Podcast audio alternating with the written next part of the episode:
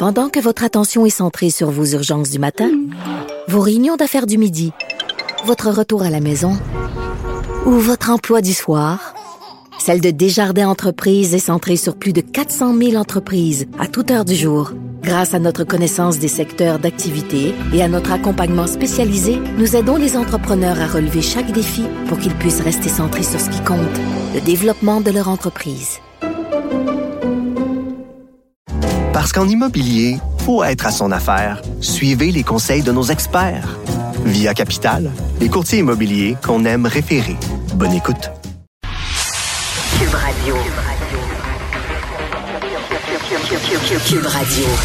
En direct à LCN. C'est déjà notre dernier rendez-vous de la semaine avec Richard Martineau. Salut Richard. Salut Jean-François, tu vas être fier de moi. Écoute, Jean-François, hier, euh, je me suis donné une augmentation de salaire de 30 000 Alors, j'ai écrit à mon euh, à mon rédacteur en chef, Danny Doucet, rédacteur en chef du Journal de Montréal, que je salue. J'ai dit, Danny, j'ai discuté avec moi-même, puis on est arrivé à un consensus, moi et moi, que finalement, on, on va se voter une augmentation de 30 000 J'attends sa réponse, mais je suis convaincu que ça va être positif. Je suis convaincu. Mais mais, Absolument. Mais Jean-François, hier, j'étais dans une pharmacie et il y avait une dame d'un certain âge. J'étais à l'autre bout de la pharmacie, puis elle me, elle me, elle me reconnut.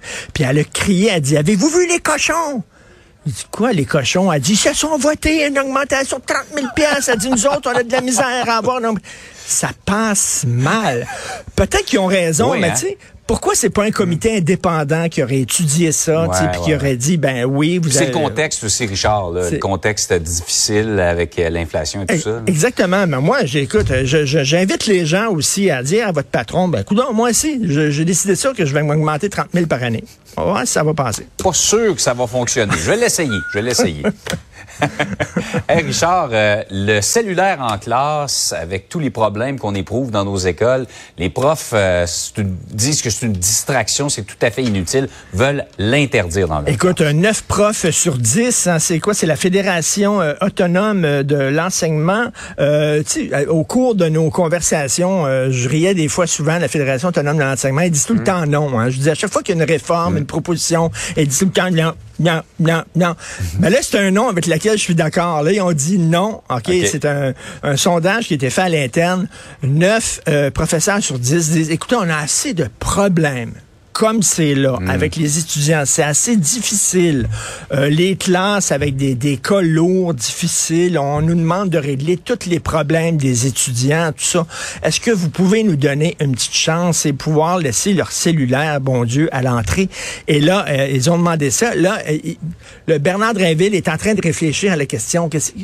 Pourquoi réfléchir à la question? Dire, ces gens-là, ils sont pas en train, les jeunes à l'école, à l'école primaire, là, ils sont pas en train de dire un réseau international de trafic de bonbons. tu comprends, là, où ils doivent savoir exactement. Ou de gérer leurs actions. Ou de gérer leurs actions et tout ça. Tu sais, lorsque des parents vont euh, au restaurant, oui, c'est important d'avoir le cellulaire, savoir mon enfant, il est-tu correct, il est à maison, si tu pensais quelque chose, ça. Mais tu sais, quand tu as 10, 12 ans, tu n'as pas besoin de ton cellulaire. Pouvez-vous, s'il vous plaît, leur dire? Et d'ailleurs, on le rappelle, en Jean-François, les gens qui ont fabriqué ces machines-là, les cellulaires, les logiciels, les Facebook, les Twitter, ils envoient leurs enfants en Californie dans des écoles privées où ils n'ont pas de cellulaire, où ils n'ont pas d'écran avec des chiffres qui bougent et tout ça. C'est un tableau noir.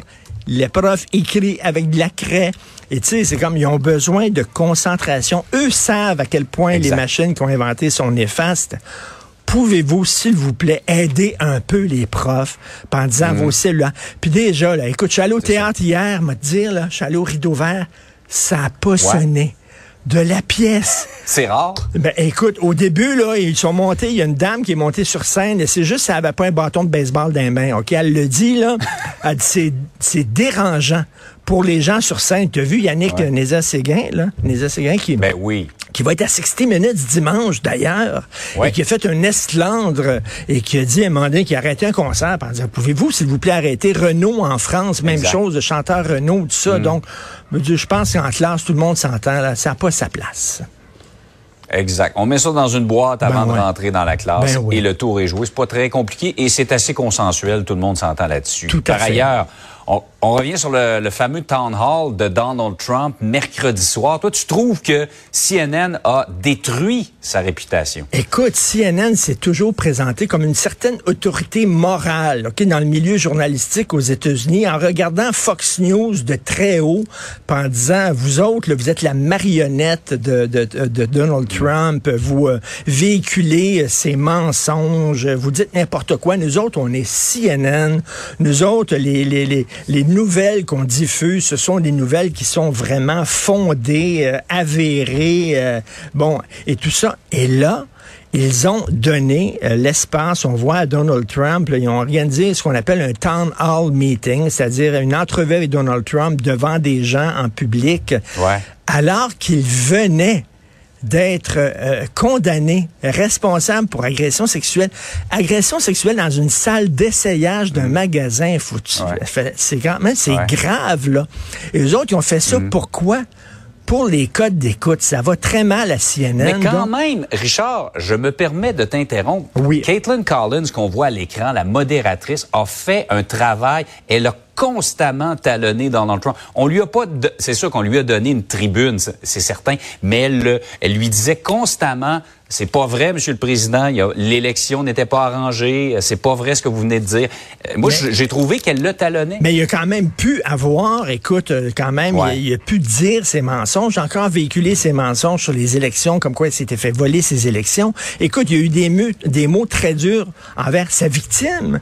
Sa victime, là, et, et euh, moi, je trouve il y a beaucoup de gens qui sont très critiques. Euh, Puis là, évidemment, je remets pas en question euh, le professionnalisme de la journaliste qui l'a effectivement talonné. Mais est-ce que CNN, tu sais, peut-être s'il était candidat formel du Parti républicain, mmh. qui le ouais. représentait vraiment le Parti républicain, là, tu es comme obligé de lui donner la parole, tu comprends? Mais là, c'est pas encore sûr qu'il va être le candidat formel du Parti républicain. Je trouve ça assez particulier, assez critiquable. En tout cas, c'est certain qu'après ça, eux autres, ils ont de, de, faire la leçon aux autres alors qu'ils ont donné du temps d'antenne à Donald mmh. Trump. Mais comme tu le dis, ça n'a pas été là, on lui a pas, on l'a talonné, on l'a confronté. Reste que c'est une décision qui peut être un peu critiquable. Richard, profite de ton augmentation de 30 000 Je te souhaite une excellente fin de semaine. Merci. Bon week-end tout le monde. Salut. Salut à lundi. La